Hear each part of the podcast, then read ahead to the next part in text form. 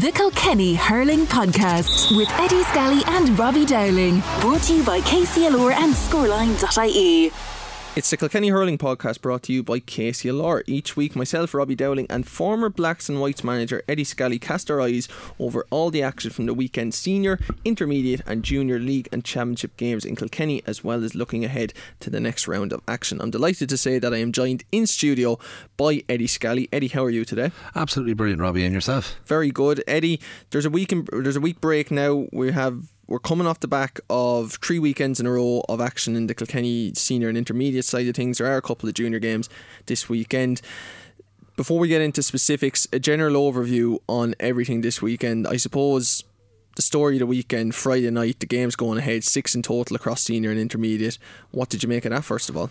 Yeah, like it's you know it's kind of it really was it really was a horror show. Anybody that's living in Ireland or in the Kilkenny area would have seen it. I had a friendly myself in the football on on Friday night. Um, hindsight's great. Probably should have called it off, but we ran out of time, so we needed to play that friendly. But um, the, the weather was just horrific. Uh, Storm Betty raged hard all over the place, um, which is interesting there's kind of two sides to it. Um, you look at some of the games, James Stephens, Bennettsbridge, for example, 10 points apiece. Two really good hurling sides. You'd expect yes. them to be putting up a way bigger score than that. So I've no doubt in my mind um, that was played in horrific conditions. And then you see other teams like Thomastown putting up a huge score against blacks and whites. But the big question on everyone's lips and I was talking to people on Saturday as well and even coming home on Friday night everyone was like why is it going ahead? Why is it going ahead? You know surely they could have called them off and next weekend there's a break and they could have played them next weekend and you know you get all of that like and but unfortunately it's not that simple. It's not as simple as if the games are playable, play them on. What I would have personally have looked at saying was maybe can we move the Friday games into Sunday, um, something along them lines. Obviously, referees then become an issue and things like that. But um, the big everyone was kind of a bit peeved at it going ahead because not only was it horrific for the players and the referees and the mentors and everybody else. But supporters coming to the matches because one of the biggest things in this year's Kilkenny Championship is the attendances at these games. There's been massive crowds at all these club games. That must have been hugely affected at the weekend, on, uh, particularly obviously on Friday night. But I have heard, and I can see the logic in it too, the fixtures were put out quite early, allowing players and management and everybody else to plan a week away.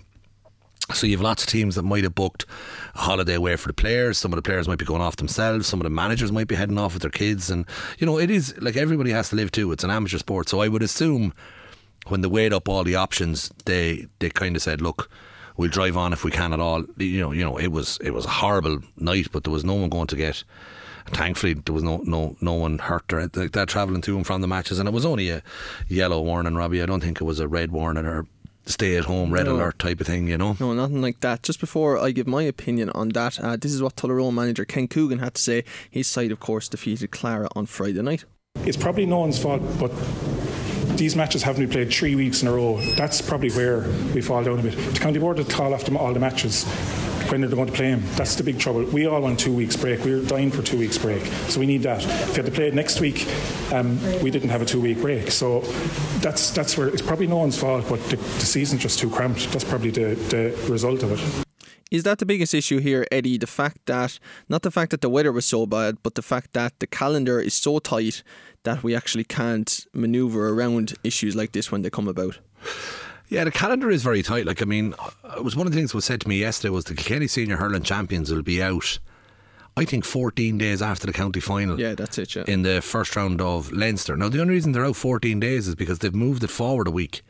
The Kilkenny Hurling final is traditionally played on the October Bank Holiday weekend. Mm. I, I think it's been moved forward a week. I think it could be correct, yeah. Yeah, so that means that they'll have a 14 day turnaround. If it was on its normal weekend, you'd have a seven day turnaround. So if you get a team that hasn't won a county final in a long time, the celebrations on Sunday after winning it, then Monday, and then Tuesday, and then you're getting ready to play Mount Leinster Rangers on the Sunday the following week. You know, it's it's really congested. So Kilkenny GAA's hands are tied that way.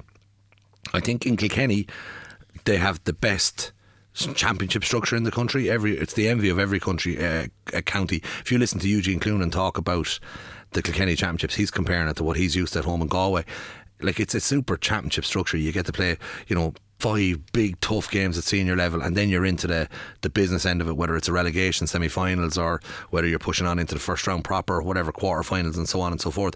So it's a great structure but unfortunately with the split season it's it's it's it's very very condensed and you don't have room for margins for the only thing that they could look at doing is uh, some midweek games. Um, you know, if you had lost the games on Friday, you could have replaced them with matches on Tuesday of this week. But again, the problem is, I guarantee you, people have holidays booked and Yeah, I, whatnot. don't, I don't think there's an appetite for that. To be honest with you, I don't. I cannot remember that happening ever in Kilkenny. To be honest with you, I'm just kind of giving you a kind of a, a, an option that if, if it Mm, yeah, was a no, match called you. off on a, on a on a Friday, you'd play it on a Tuesday. It happens in every other sport, in soccer, in in, Mm. in, in, in whatever way you want to look at it. But the problem you have is.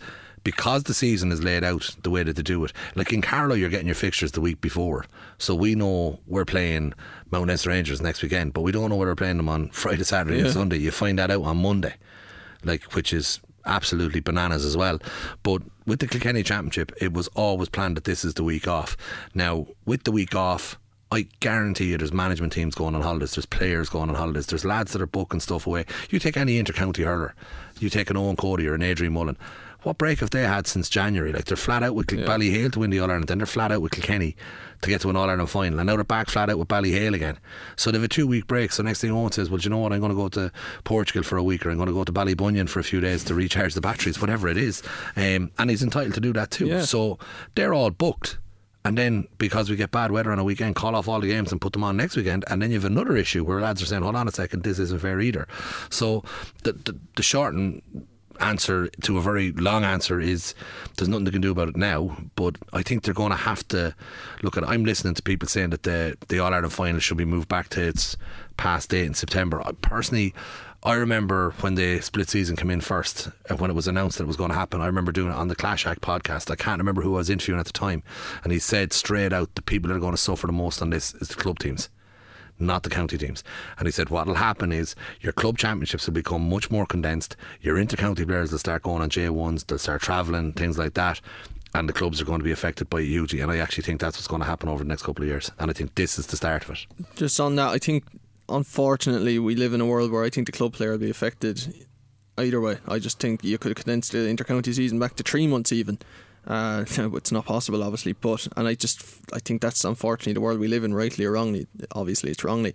Um, the other thing I'd say, you can't envy the county board here in the sense that, as you said, Eddie, people would moan if the games were pushed forward a week because they would have said, "Well, you told us months in advance or weeks in advance." That was on this week. We had the week break. Now you're not giving us the week break, as Ken Coogan sort of alluded to there so like there's a lot of people I know a lot of people texted in to the show scoreline at the weekend about the fact that the games weren't cancelled on Friday. My take on it is in isolation take everything out of it you'd cancel those games every single time with the weather if there was nothing else. But there were too many other variables to just pull the games altogether. Like for me that's the bigger issue here. The, the weather came and it went but it's how do we deal with issues that you know, aren't ideal going forward rather than the weather was bad on Friday. That was an absolute disgrace not playing them. D- do you see what I'm saying? It, there just doesn't seem to be any sort of leeway or understanding of how to get to the right decision when these things happen. Yeah, look, like at the end of the day, I I wouldn't blame the, the county board in any way, shape, or form. Um, A lot of people are, we should say, not us specifically, but a lot of people are blaming the county Ah, board. yeah, but like do you think that's right? No, it's not. Like you have to remember as well. If a referee had arrived at a pitch and said it was unplayable, the county board wouldn't have told him you have to play the game. The match would have been called off. A lot of people said they were passing the buck there. Uh, but no, it's the referee's choice. This Yeah, is I- the same I with every game. I agree, You know, yeah. like I mean, the county board appoint me to referee a match, which they never will. But if they appointed me to referee a match, I'd stroll out there, I'd have a look at the pitch. The pitch is playable, everything is ready to rock and roll. Let's go and play the game, and and, and that's what happens. Um, that's always been the way. I have the county board are in no way to blame here, and this is the point I'm making. This isn't a Kilkenny GAA issue. This is a, a national issue. Yeah, that's what I think, The Limerick yeah. Championships, like the Waterford Championships, are in the quarter final stages this, next weekend. Hmm. Nave or Gorey, uh, Nevena, they won the, the Wexford Championship yesterday. Their, their season's over. The county champions. Mount Leinster Rangers won the Carlow Championship last weekend. Kilkenny are in round four in two weeks of the league championship.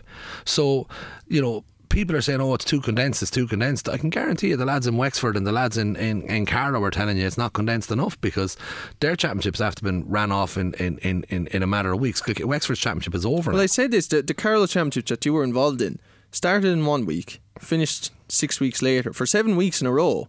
Yeah, It ran through, didn't it? that's it. Yeah, no break. Like, how did you feel about that? Um, look, it, it, these things are all great when you don't have any injuries, and when you start picking up injuries near the end of it, then you you go mad about the whole situation. Like I said it to you before we started recording today, the week break. You said, "Who does it suit?" And I said, "It suits the teams that are down the bottom of the groups, teams that are getting beaten. This is giving them a week to get themselves together. But if you're Glenmore, or you know, if you're the Glenmore camp or the Dicksboro camp." Jesus, you'd nearly play a match Wednesday and Sunday at the moment. Yeah. You know, you'd want to get all the games in as quick as you can to, to, to kick on. So it'll be very interesting to see how they react after their break. Um, the Wexford Championship as well, that's ran off very quickly. Now, both counties, to be fair, have to run off their football championships next week. They start next week, I should say. Kilkenny's football championship is done and dusted since earlier in the year, so they made the decision to do that. But there was a system, if you remember back in the day, Robbie, it's not that long ago, where you played two or three rounds of the championship in April went back to intercounty hmm. scene, everybody worked away, and then we kicked on again in September. And it, it, it still ended in the October bank holiday Yeah. weekend. It still ended then, but there was more options for breaks, or if something went wrong. Would you be in favour of that? Yeah. I wouldn't. I think it's great. I think it, this is now club hurling season in Kilkenny. Everybody wants to get to the games. Everybody's invested in it. I've never seen bigger crowds at games. I've never seen more people interacting with us here on KCLR around the games. I think it's absolutely brilliant. I think you'll hit hurdles like this, but I think other than that, it's been unbelievable the last three weeks. I- I'm not going to disagree with you. I really am enjoying the championship, but genuinely, as a manager myself, um, it, it, it, for me, I always like the idea of having a couple of games played with the lads early in the year, and, and then having them a couple of breaks during the championship as well that I'll be able to look at it. But I've, I'm not. I'm not overly against this system. I just didn't see the other system as being that flawed that we had to stop it.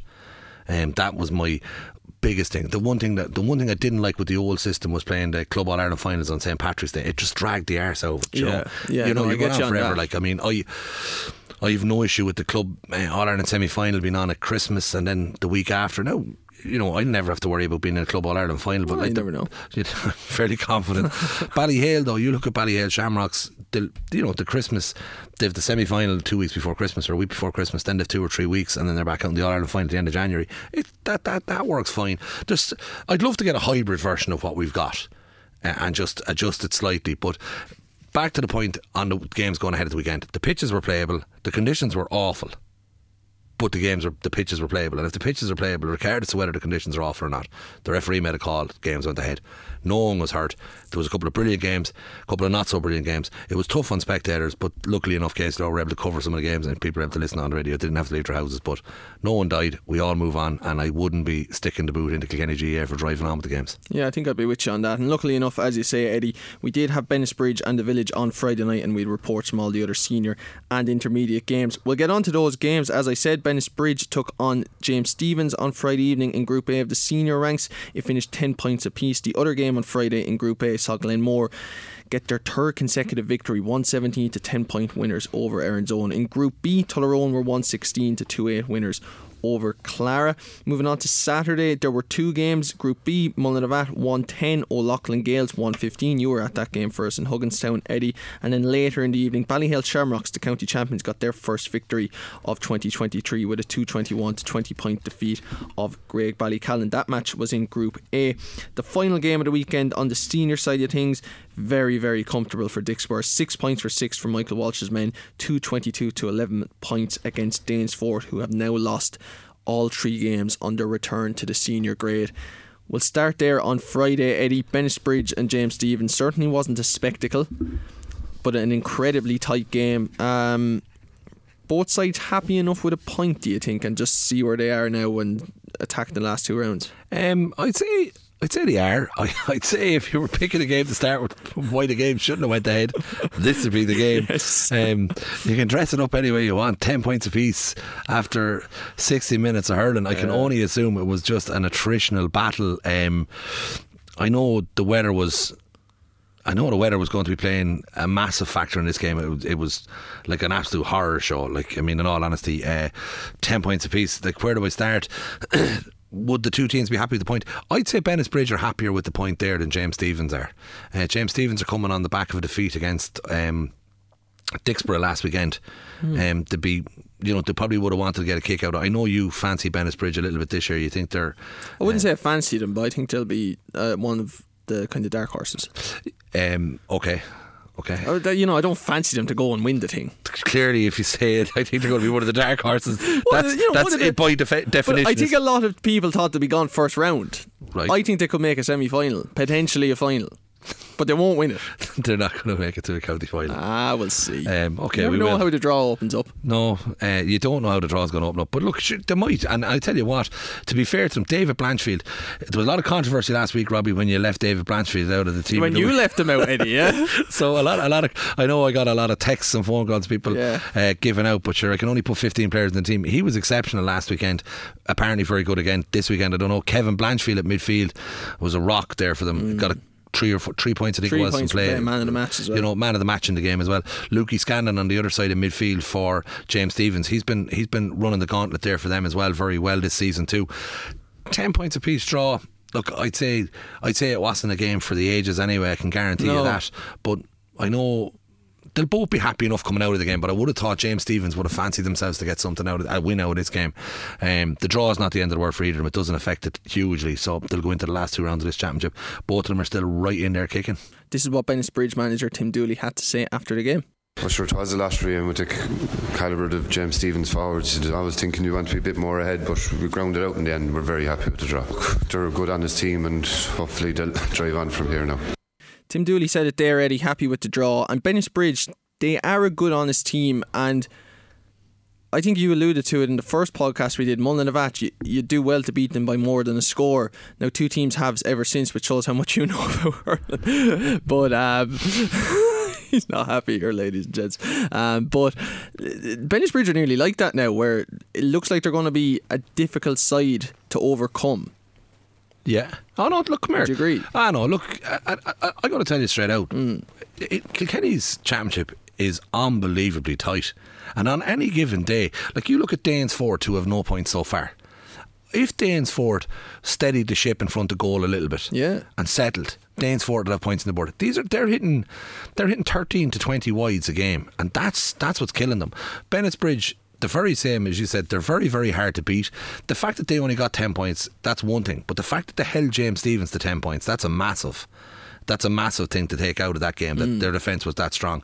Mullinavat, I know you're you're, you're, you're kind of I know you're joking when you No, I have am. that, but Yeah, yeah. I seen that game against the Loughlin Gales, and again Mullinavat at the back, they're they're they're teeth tight, they're right on you, they're touch Mm. tight everywhere, and and they're hard to beat, and that's what you have to be. Be hard to beat first, and then go and try and win your games. But you know, but as I said to you before, you know, everybody wants to win. Like you just be the team that doesn't want to lose. Yeah. Do you get me? Yeah, yeah, yeah. Do you know, so because everyone's trying to win, you just try not to lose, and then you're on the ball. You know. Um, Yeah, yeah, I get you. But no, I think a point each in that game isn't isn't the end of the world. Both of them will kick on. Obviously, the weather was the the big benefactor in that game. But if you go to the next game in that group, then Yeah. like Erin's Own ten points again. I know you're you're down on them hard. You're doubling down on them I a am bit at this the year. moment. Um, Probably but- a bit of bias now, to be fair. but again, Glenmore, they're just they're they're picking up pace nice now. A little bit of a juggernaut starting to pick up a bit of momentum there. One seventeen to ten points. They'll be delighted with that result. They'll be really, really pissed off that they're going into a break now. So I was just going to say about Glenmore. Are would you be concerned that they're the Bennettsbridge of last year or even the year before, where they fly through the league? You're thinking, Jesus, these are the main contenders to kind of get the better of the Shamrocks later in the championship, and maybe they just die a death when it matters most due to maybe lack of squad size or anything like that? Or would you just say they're winning games at a canter? They're obviously a very good team and they could fly through this championship.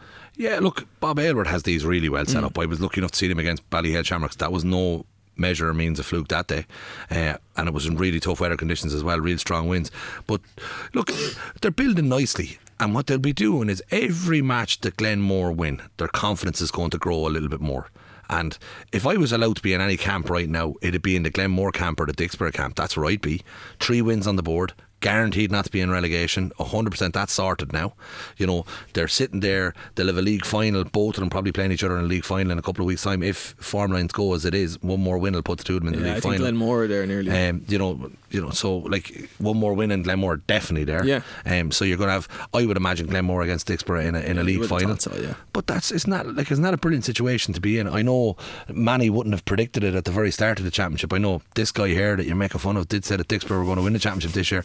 They're going to be in a league final, and and, and Glenmore, you know, Glen- Glenmore, the real surprise package is the intermediate. I had said to you who I thought were the top four. Glenmore weren't in that. Um, they're still not in that top four for me. But no, they're not for me. uh, but they're, do you know what, Robbie? They don't care if they're in mine or your top four.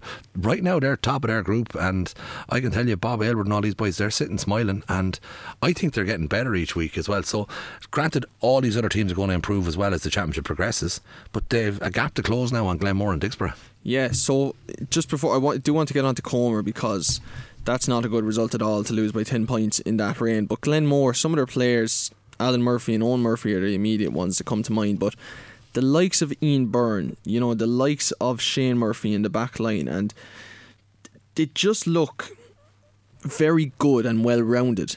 They're they've good individuals, but they seem to be a better collective. They are. Um, you know, Cahill Burney as well at wing forward. He's he's absolutely excellent. Uh, Shane Murphy, as you point out, is brilliant. O Murphy at, at centre back. Like he's worth going to watch. Um, at centre back, he's absolutely exceptional the way he does it. He sits very similar to the way Richie Reid plays. He sits just off that 11 area, sitting in front, protecting his full back line. But he liked the connection to this one anyway because he's a massive American football fan. But he is almost playing in a quarterback type role with Glenmore, and everything starts from him. If you know what I mean, it's his Yeah. his passes inside. Alan Murphy, his frees are phenomenal. Like you're after naming a few players, you haven't even mentioned Jerry Aylward there. Like this is this is a this is a bloody good Glenmore team, um, and and they're going to take stopping as well. I'm I'm not saying, you know, I'm not putting the knockers on them and say I think they could win the championship, but. They are really, really good. They've a real, real strong balance right across that field. And then when you're on about the marquee standout players, O Murphy's a standout player for any club team in the country. O Murphy is brilliant. And Alan Murphy, Alan was quiet by his own high standards at the weekend, but by Jesus, he's been lighting up this championship. just very finally on Glenmore, my take would be maybe it's a year too soon for them. It's only their second year back at senior, but they'll have a good run at it and maybe could go one step further and actually, you know, make a final or even win it next year. Is that fair, or are we looking at a team that won't worry about any of that and could go the whole way this year? No, yeah, they won't be worrying about any of that stuff there. They, like I'd say, you probably are right. They're probably a little bit green yet. Uh, it'll be interesting to see when when a game is in the balance. But I just, I just thought. Um, it was Glenmore, was it, that bet James Stephens last week? Actually, it wasn't. Yeah. Girls. Glenmore beat James Stephens last weekend, and that to me was that was a big, big win for for for Glenmore. If you, do you know what I mean? That was one of them games where you'd be looking at saying, like they've beaten Ballyhale Shamrocks, and they've beaten James Stephens. I, I incorrectly said James Stephens had lost last week to O'Loughlin. Obviously, it was uh, Glenmore. But that's they're the games where you'd be looking at it and you'd be thinking. A kind of a team new with the grade and whatever else they'll get caught by the old the old dogs there like like the Ballyhales or, or the James Stephens I, I just think they're brewing nicely now and maybe maybe there's a risk that they might be peaking a little bit early I don't know but at the end what would his target what would have been Bob's target at the start of the year I would imagine it would have been to get as far away from relegation as you can I would have thought so too. Yeah. and that's plan A. Hmm. Boom, boom, that's achieved now. So they're. I wouldn't say they'll see it as bonus territory, but I think the freedom that they're going to be able to play with over the next couple of weeks really has them in bonus territory. Yeah, I'd have them as a dark horse as well, by the way, Eddie, along with Bennett Um, Erin's Own. I think the the only good thing Erin's Own have going for them at the moment is Danes Fort, it feels like. They are not looking good, Eddie. I know they got the draw against the Shamrocks, but the defeat to Bennett by nine points on the opening weekend and to lose by 10 points in rain like that, where a lot of the games, most of the games, were tight on Friday night, that can't be a good sign. No, it's it's it's not like you know it's. It's kind of disappointing as well. Erin's Own on paper they've a, they've a massive panel, but they, they are obviously lacking in certain areas. You know, at, at- senior level, I think. I think it's it's it's starting to look really like it's going to be a shootout between Erin's Own and Danesfort to see who's going to hold on to that senior Yeah. grade. Um, I know you really do fancy Erin's Own to get relegated this well, year. I did, but you're looking at Danes Fort now, it's hard to know, isn't it? It But- is. It's look. Do You know, it's unfortunate, and the problem when you're down at that end of the table as well, it's just so hard. Um, like, where's the win going to come Yeah, from? Where's hard, the momentum Yeah. builder? Because the problem with relegation is when you're down there, it's you're there because you're losing consistently. Confidence is getting sucked out of the team, and it's just if you could just get. I thought Erin's Own getting the point against Ballyhale might be the kick they needed, you know, just to get them up and going again. And unfortunately, this is going to have knocked them right back again. Like so, you'd, you'd be worried for Erin's Own. Um, and as you said, look, like likewise with Danesfort, but it's a matter of when you put the two of them teams on the field against each other in a in a league final or in a relegation final, it's going to be down to who wants it more, and it won't be a classic game for the ages of No. Kenny hurling. But you can be guaranteed whoever wants it more is going to stay senior if They're- that comes to that. Yeah, they're always the worst games in fairness due to the tension. Um, but just I never thought that Shamrocks result would, would be. I, I always said, and I said it to Shane O'Keefe, our presenter, scoring at the weekend. I just think the results against the Shamrocks.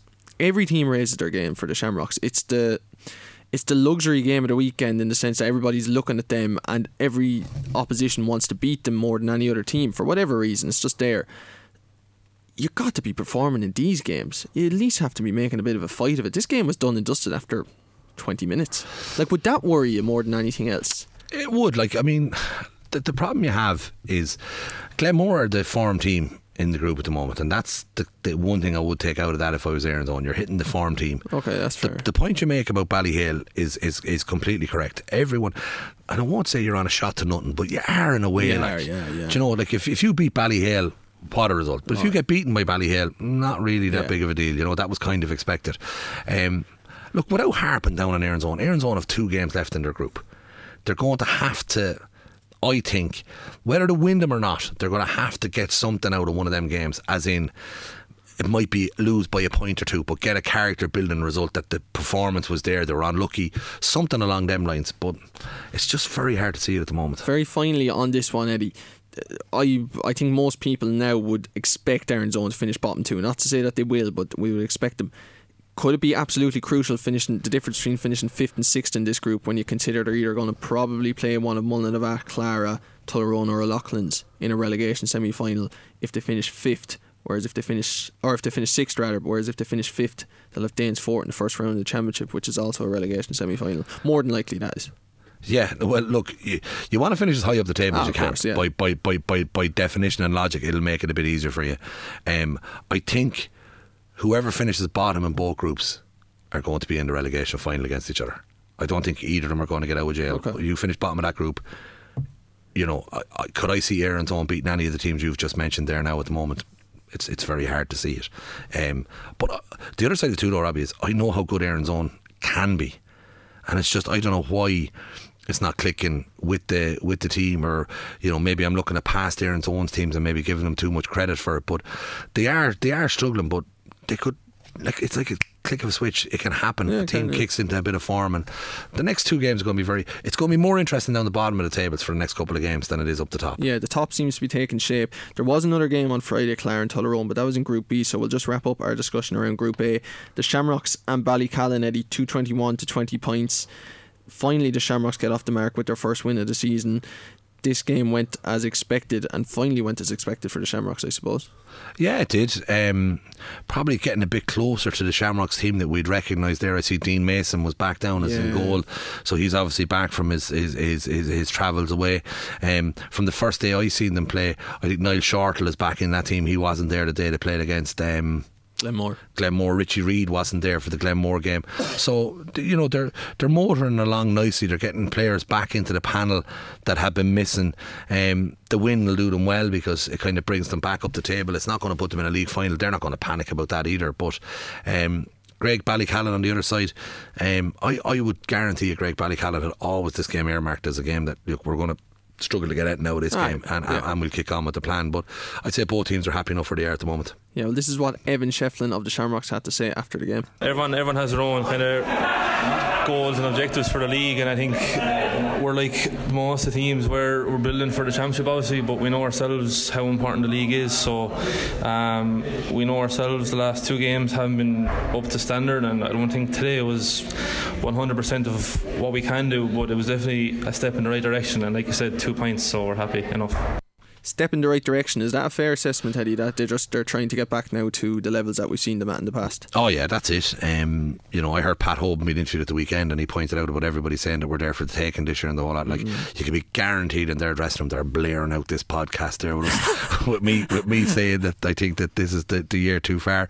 Um, I, and I, I must emphasise again that I do generally go and shout for Ballyhale Shamrocks No, in their do, matches. fair. I'm not. I'm not, I'm not there. Absolute bandwagoner. Yeah, oh, complete and utter glory hunter. But uh, I definitely won't be shouting for them to lose again. But I No. just, I just think Evan's right. It's a step in the right direction. Um, it's it's a small step, and they've a massive step to get back to where they are. And I think that's all they'll want. They've a week off now. They'll regroup. They'll come back. The next two rounds of the championship, I'd expect them to come flying into them, and, and, and literally they'll need to win the two the next two rounds of the championship to show that they're they're getting to where Yeah. they want to be for the first round.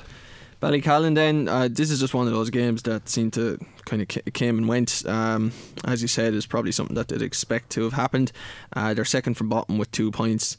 Just again, a bit like the opposite of the Shamrocks, a step in the wrong direction, but they'll just have to go again, really, isn't it? There, there's not much to talk about around this game, it feels like. No, there isn't. Uh, the, the one, well, two things I would point out to you on that one is Kieran Hine in goal for Graigue-Ballycallan gave an absolute exhibition in the goal.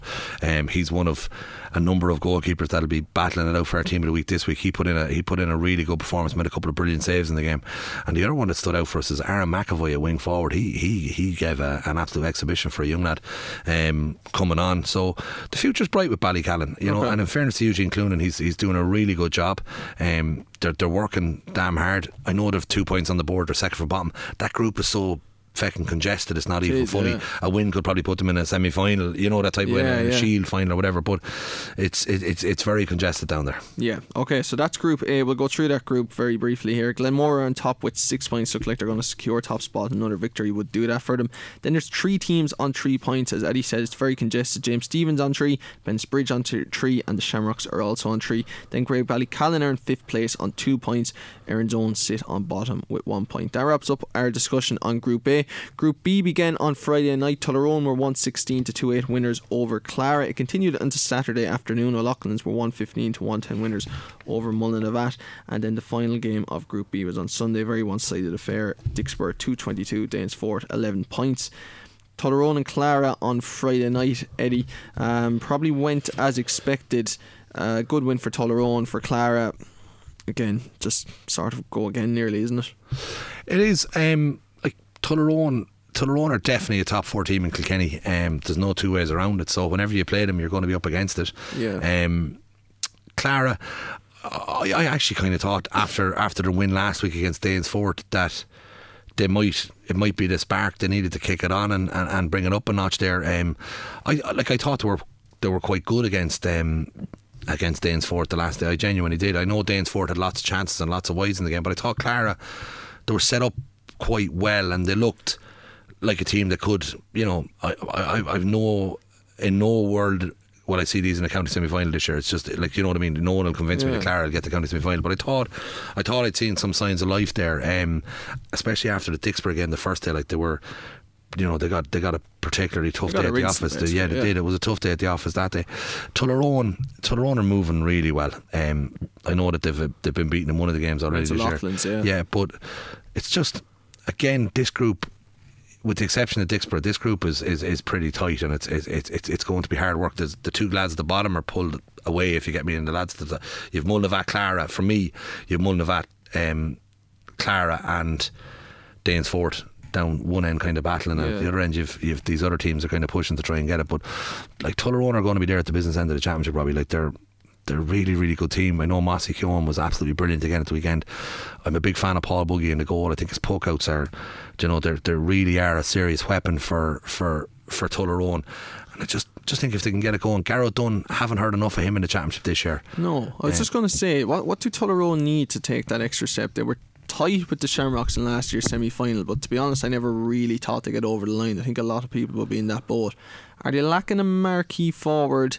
Maybe not in name because they have the likes of Mossy Keown, Shane Walsh, uh, Garo Dunn, but in performance on the big days at the moment.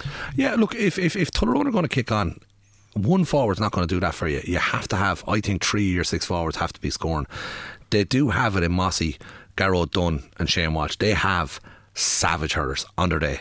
So they need to get that bit of consistency. Shane Walsh is one of the best club hurlers in Kilkenny. Mm. He's fantastic, but he needs to get that consistency and do it. He does it regularly, but he needs to do it all the time. And I know that's an awful thing to say. No, I know what you mean. Yeah, that's- but he that's the needs standard. If if they're going to do it, you need Shane Walsh, Garrod Dunn, and Mossy absolutely flying in midfield. The two midfielders are solid. They work hard all the time anyway. But I think they need to get a handle on it there. And I think. Tommy Walsh at fullback and Padraig Walsh at centre back. They have to control them two lines and, and, and and basically run it out the field. So for Tullaroan, like any team, you're going to need your seven or eight big, big players to stand up and, and, and, and, and light it up for you on the day. And then it's the shockers to someone like a Dylan Simpson or a Peter Walsh or someone like that Yeah. comes into a game. I'm not saying unexpectedly because they're very good hurlers as well, but somebody like that then hits in with three or four or five Yes. points. That's how you win a championship. You know, you're not going to win it with two or three. Like I said this to you about O'Loughlin Gales earlier on, that I felt they need more of the forwards to rein in. That there's always one or two of them has a good game, but there's always three or four of them are quiet likewise with Tullaroan, they're going to need four forwards firing on any given day, and specifically them three big boys up front. I mean, like they're a frightening prospect if they do hit form with the, the likes of like I, I'm a massive Garrett Dunn fan. Like I think he's absolutely brilliant. Uh, Mossy Keown, I know everybody knows he's a super hurler, and Shane Walsh is brilliant as well. So, look. You know, there's no harm in Clara. I'd be looking at that saying it's, you know, it's not the end of the world, and it's not a, it's not a pummeling either. It's not like the, the defeat to Dicksboro. This is, it was a tight enough game as well. Like, Okay, well that's Tullaroan. This is what Clara manager Mick Purcell had to say after the game. In this championship, you have to be trying to get up as far as you can in the table because you know the um, history would show that the farther up in the table there, the more likely they are to, to stay longer in the championship. Look, sure, we are where we are. That's what we can we do now. Only go out and have a go at O'Loughlin's the next two weeks' time, and hopefully pick up points there. He emphasised there the importance of being as high up the table as possible, Eddie. Would that suggest to you whereas some teams might be happy with their lot or in and around happy with their lot in the league once they're not fighting relegation? Mick Purcell is identifying the next two games as opportunities but also a necessity to get results. these are necessities to get results. Clara are, hmm. beyond no illusions, Clara in a relegation battle here. But do you remember, like, say, what I'm saying? I suppose last year, say, Village were in a relegation semi final without ever feeling too stressed about it. It felt like, and then they kicked on for the championship. Like, Clara probably aren't in that boat, obviously.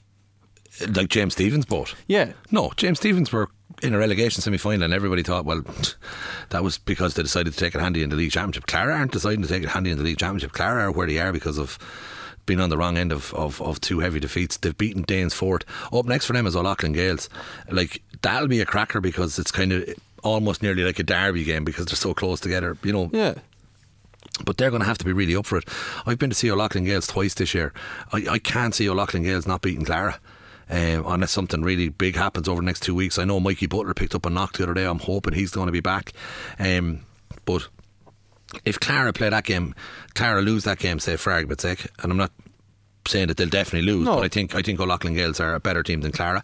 They lose that. That means they're playing Mullinavat in their last game.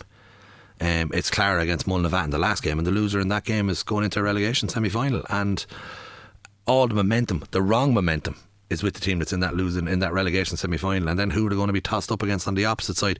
At the moment, it could be uh, one of Graigue-Ballycallan, Ballyhale Shamrocks, Bennettsbridge, or James Stephens. I, I, I tend to agree with all of that. I think you can't be winning. If you finish fifth in that group, you'll more than likely face Erin's Own. Now, I say more than likely, we don't know yet. Possibly Graigue-Ballycallan, maybe another team, but I think that's unexpected. If you finish third or fourth, you could come up against the Village, Bennettsbridge, or the Shamrocks in the first round. Would you at all think to yourself, fifth, we are in a bit of a relegation battle, but if we back ourselves, we might have a better chance of making our way through the championship rather than going up against the Village or the Shamrocks in the first round, just being knocked out. like this is Clara. We're not talking about a team that are happy enough to stay up. Like this is a team that won county championships over the last decade. Yeah, no, oh, look, come here. I'm not saying they're going to purposefully lose. No, you know but what I mean. look, the principle that you're saying is, is correct in the sense that would a game against Erin's Own in the first round of the championship be a much easier game than James Stephens, Bennett's Bridge, or Ballyhale Shamrocks? Of course it would. yeah. But do you want to take that gamble? You Yeah. go and you end up playing in that first That's round the question, championship game. You can't. She'd want to be absolutely mad. You'd be taken out of the place, and the lads in the white coats be coming for you. You go and you play Erin's Own, who I've said to you a million times already. They have it in them. Erin's Own. You remember Erin's Own got out of jail last year. These boys are pros at this, like.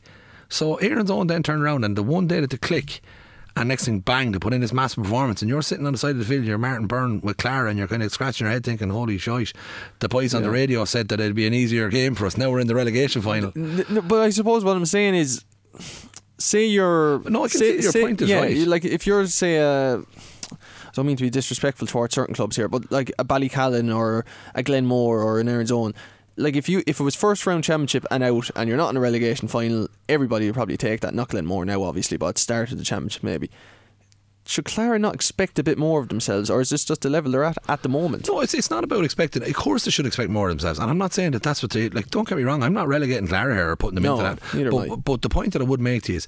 You deal, you deal with that. The, the hand that you're dealt hasn't been a wonderful championship so far for Clara. That could change the next two rounds.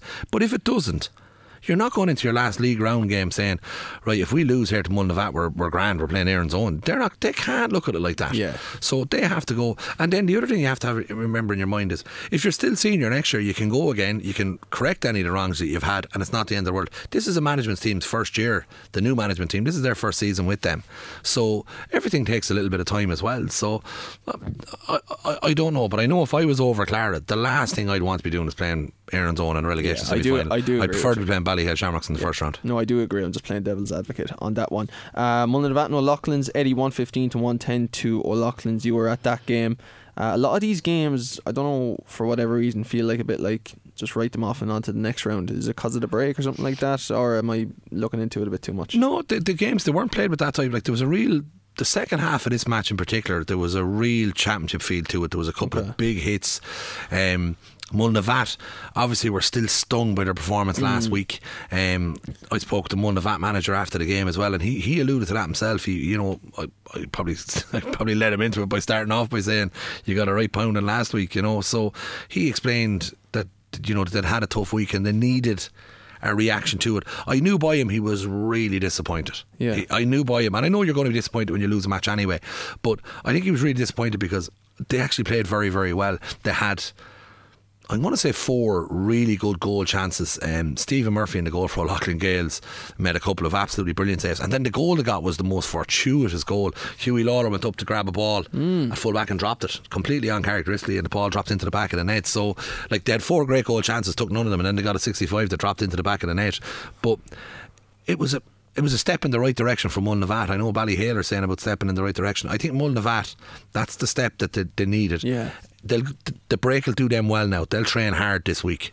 And I wouldn't like to be facing into Mullinavat the next two weeks. I could see them picking up points over the next two games and, and, and getting themselves into the championship proper again. Well, you mentioned him there. This is what Colin O'Byrne, the Mullinavat manager, had to say when he spoke to you after the game. We'd be very disappointed, yeah, but we'd be very encouraged by the way we played, um, particularly in terms of tackling, work rate, the physicality.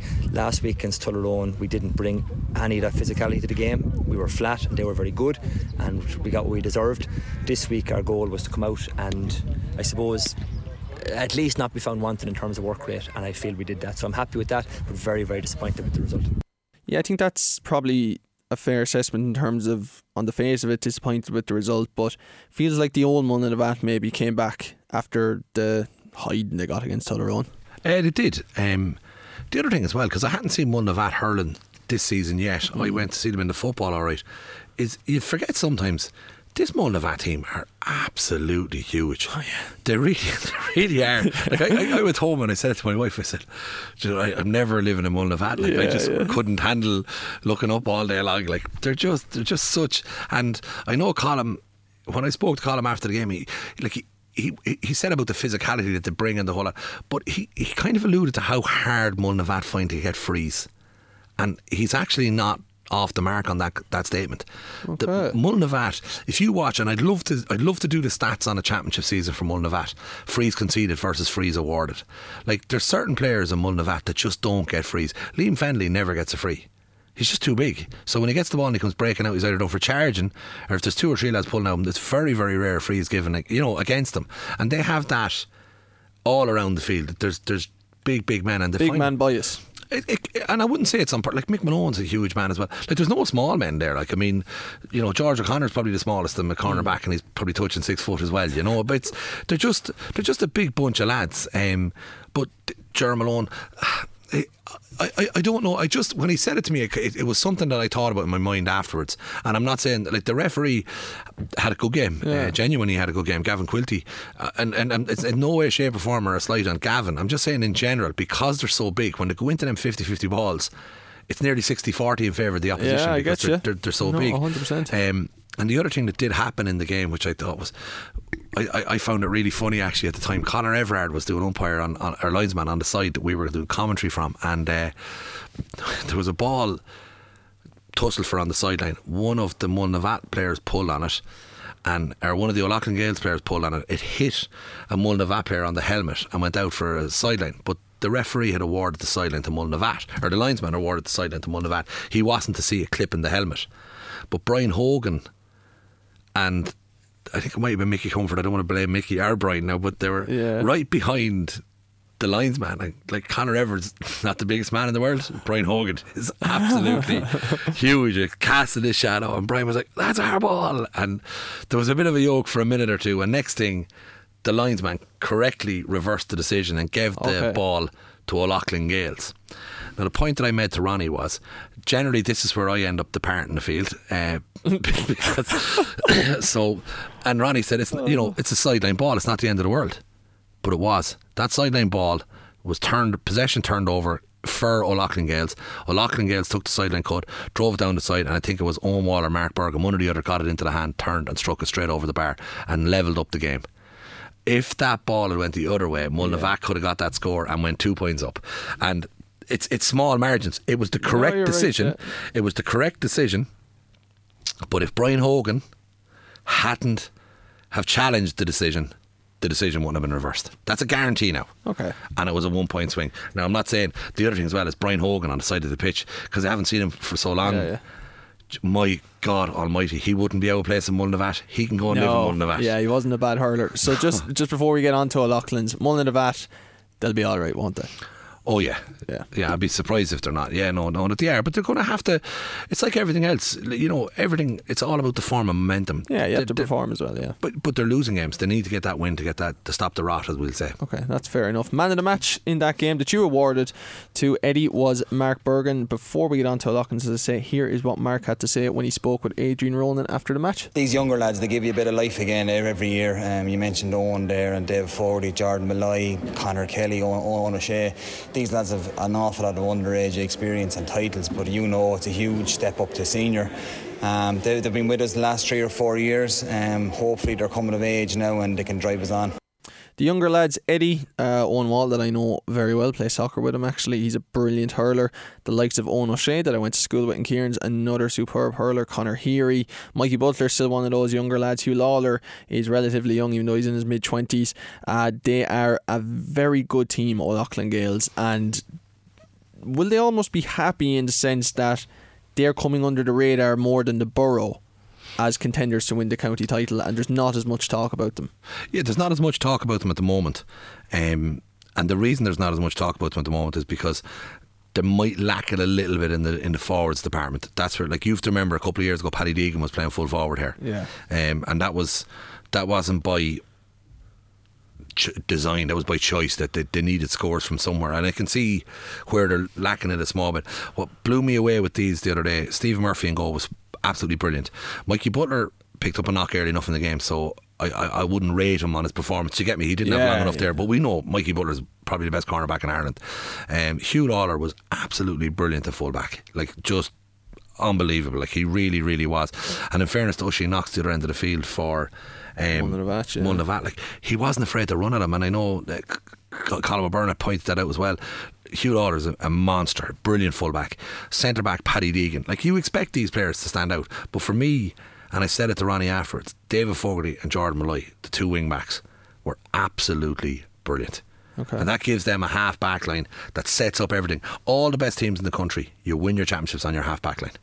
And if you look down along, the best half back line in Ireland at the moment is the Limerick half back line. Yeah. That's why they're winning All Ireland. O'Loughlin Gales have the best half back line I've seen. David Fogarty, Paddy Deegan, Jordan Malloy, absolutely class. Yeah. What they need then is Mark is doing his bit in the forwards. Ushim or Owen I should say, was very good the other day. The rest of the lads are chipping him a little bit. Cian Loy played intermediate first round. He was playing the other day. He got, I'd say he maybe got one point, hit three or four wides, but by Jesus was he on some ball. He worked, and he's a big man as well. He worked. He was throwing himself around. He was everywhere. I think he got taken off at about seven or eight minutes ago, maybe, or did he get moved out to midfield? He was switched anyway Yeah, yeah. late in the game. But again, and I said it to Ronnie on another day, them strikes are going over the bar, and he's getting man of the match, you know. Mm-hmm. But I think that's just the one thing. Are O'Loughlin Gales going to be happy where they are? Yes, they will. They'll be delighted where they are. And they have a couple of weeks now, and what they need to be working on is forwards, forwards, forwards. Can you work on that, or do you just have a forward?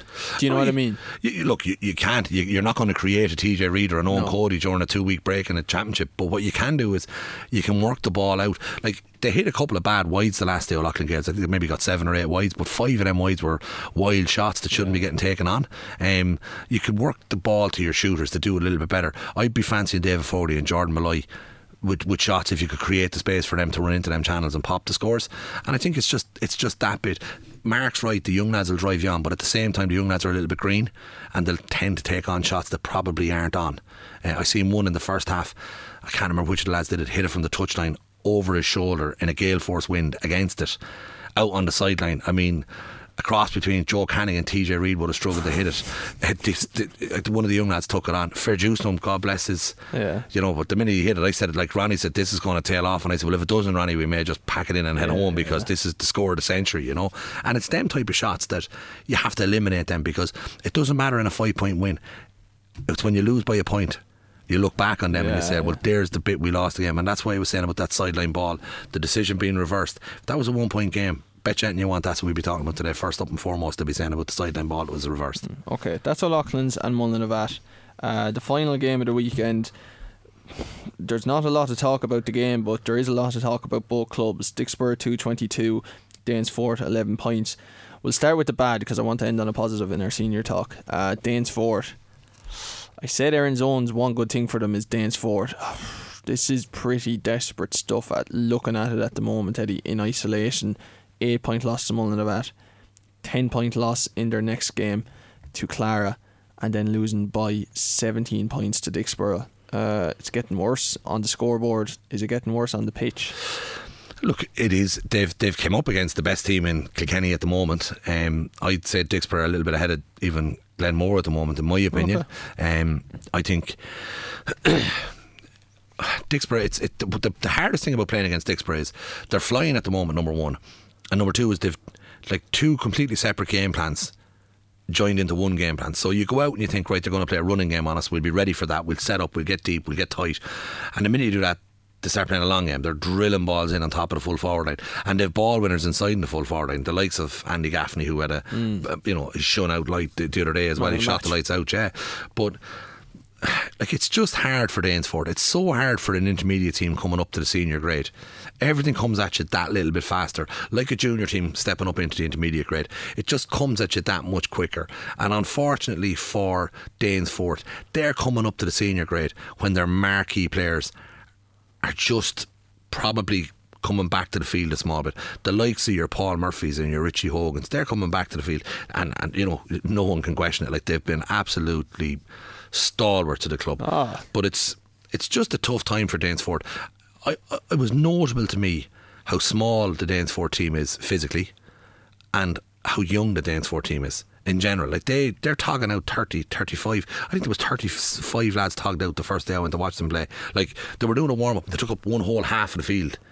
But but there was so many young lads Yeah, there. If Danesfort, I don't know how they're going to do it, but if they could pull it out of the fire and last another year at senior, it would be just brilliant for them. Yeah. I think you just, I know it sounds stupid, but you just have to get a couple of years up there to solidify yourself as a senior team. If they go straight back down, it could take them Oh, yeah. 20 years to come back up. I said it to Shane on yesterday's show. He was asking me about Danesfort, and I just casted an opinion on it. There's 12 teams in the league. 11 teams are probably still looking at the remaining league games. Do Danesfort now, with the greatest respects to their next two games in the league against Tullaroan and O'Loughlin's, do all eyes, not just one eye, have to be on that first round championship relegation semi final game and use the next two games and the next kind of break and play in terms of training and that to peak for that game? Or do you just like where are they at like realistically? Where, they at, where they're at realistically is they nearly have a shot to nothing with their next two games. If they win either of them two games, the lift that'll give that group But they had a shot to nothing against the Borough, really, Eddie, didn't they? They did, and it didn't work out. But they've two more of them. Yeah. Do you know, like ultimately, if they lose their next two games, they're still in the exact same situation they're going to be in. If they win one of their next two games, they're going to be in the relegation semi-finals. Yeah. I think, and I'm being in no way disrespectful to Danesfort. I, and I mean this. I would love Danesfort to stay up So because I, I, think yeah. I think Willie Coogan's a brilliant manager. Um, genuinely, He's I- very positive after every game, so he's obviously sees something, doesn't he? Well, look, Willie Coogan's a super. He like I remember him when he was with Mooncoin as well. Like I mean, he's Willie Coogan's a really good hurling man. He's a very good manager. He knows himself that it's a monumental task that's been put in front of Danesford this year, but they all know it. They just need to win one of them relegation games. They're going to be in it. They're going to have to win one of them two games. And are they capable of doing it? They are. They're more than capable of doing it. But at the moment, I'm sure its heads are down the whole lot. So what what what do you want Willie Coogan to do? Drop his head as well? I think he's doing the right thing. Head up, nice and positive. Everybody work together. Let's do this. We're, we've got ourselves into this position. They won the intermediate championship last year. Not many people gave them any chance of winning that intermediate No. last year. You know, so they unexpectedly won the intermediate championship and deservedly. Like I mean, they won the game after extra time in a in a in a, in a ding dong game. But they are where they are now. They've three games left at this grade. I think they've got two, possibly two World Cup finals in the sense of a relegation semi final and a relegation final. Win one of them, and you've had the best season of the year. You have, like Ballycallan did last year. Uh, remains to be seen if that will happen. Very briefly on the Borough, because we've spoken a lot about them in this podcast on, and over the last two podcasts. You said they're, they're the best team in Kilkenny at the moment. Have you seen enough to suggest that they'll be the best team in Kilkenny until October? Yeah, it's a big ask for them to keep going at this rate from now. Um, what I'd be looking at if I was Michael Welch, the, the break is probably coming right at the wrong time, if you get me. Yeah. Because you have all the momentum. Go and win next week. The, well, the first week back, go and win your game then, and then the next week afterwards, rest everybody. Bring in all the young lads that you want to give a run to, let them get a taste of senior hurling. Do that. Get yourself ready for your league final. Go and win the league final. Trophies are hard come by in, in, in Kilkenny. Uh, go and win your league final, and you're flying then going into the first round of the championship. Or you know, you know everything is the way you want it. Yeah. Um, so I, I, I do. Do they have enough to keep them going? They have. They've an absolutely brilliant panel. Um, I know Killian Buckley played at the weekend. Um, Killian Buckley played at the weekend. Shane Stapleton played at the weekend. Um, so you know they, they have. They have, in my eyes, 22, 23 senior hurlers in their panel, and that's what you need to win a championship. Look, whoever beats Dicksboro this year is going to win the championship. Yeah, I said that yesterday. It's hard to look past that. But the village bet them last year and didn't win the championship. Are we are we giving our opinion a bit too early? Do you think? Uh, well, I gave mine before the championship started. Um, And you went with the borough just to remind people. yeah, win the yeah. whole thing. Yeah, no, I did, um, and I see nothing to change my mind. I think they're. I think yesterday's win. You know, they were always going to win that game um, against Danesfort. You would have always expected Dicksboro to win the game um, because both of them are in different spheres at the moment. But be interesting to see what happens over the next couple of games. What does Michael Welch do? Does he start resting some of the players? You know, or, or, or what way do you look at it? But it's it's a hard one to call. I, I I would just love to be in the Dicksboro camp at the moment. Okay, that's the senior side of things. To go through the group B, then the table, it is Dicksboro on top with six, O'Loughlin and Tullaroan are on four points, Clare and Mullinavat on two, Danesfort on zero points. So that's the senior side of things in terms of the results last weekend. We're not going to look ahead to the next round of fixtures because there is a two week break, so we'll do that on next week's podcast.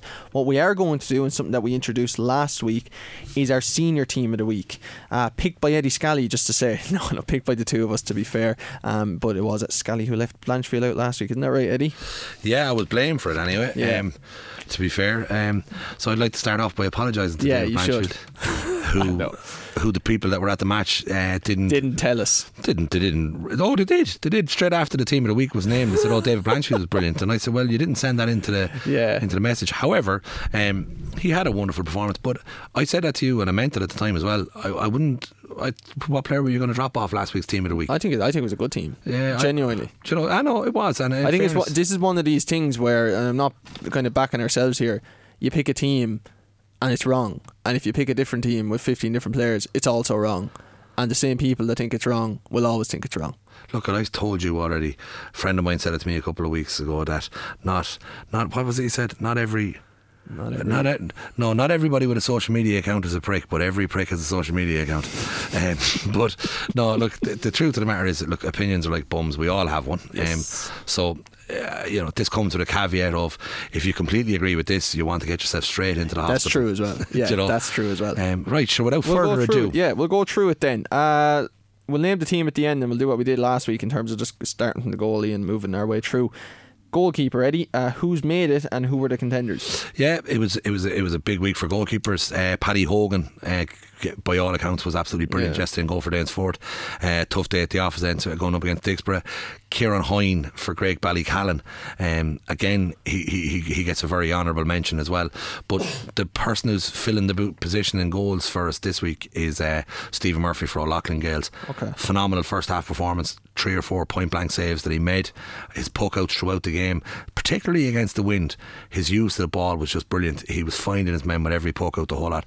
Really deserving of it. Um, he, he he put in a top class shift in goal there this weekend. He was also amongst the contenders last weekend. His puckouts have been spoken about a lot around the county. He's obviously having a very good season. He is, and like the way O'Loughlin Gales are setting up, it, like their puckouts were a joy to watch the other day, I'd, uh, and it was by design. Like you had Mark Bergin kind of pushing back in towards midfield for it. The two midfielders were dropping into the pocket in between the centre backs and the wing back against the wind. That is now looking for it. Yeah. But when you're hitting a puck out like that. That needs to be spot on. If you if you're out by a yard, it's straight over the bar for the opposition. So he he really was brilliant, and it's it's a really good puck out strategy that they have, and they're well able to mix it, go long, go short. But um, no, he's he, he's a big catalyst there, and if O'Loughlin Gaels are going to have something to say in this championship, he's going to have to keep up that form. Okay, full back line, Eddie.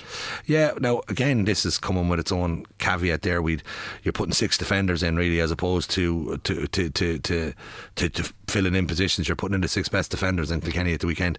The two unlucky ones there, both Ballyhale, um, Richie Reid. Um, by all accounts, had a really big second half for Ballyhale Shamrocks last week. I think, without being at the game, reading from Taggy's reports, he, he came back and said that he thought Richie was exceptional in the second half. So it's quite unlucky not to make it. But the the back six, you have them there in front of you there. Yeah, I do. So we're putting Shane Murphy of Glenmore at cornerback. Tom Aylward is in a fullback. He's of Mullinavat. Owen Fenley then is the other cornerback. He plays for the Borough.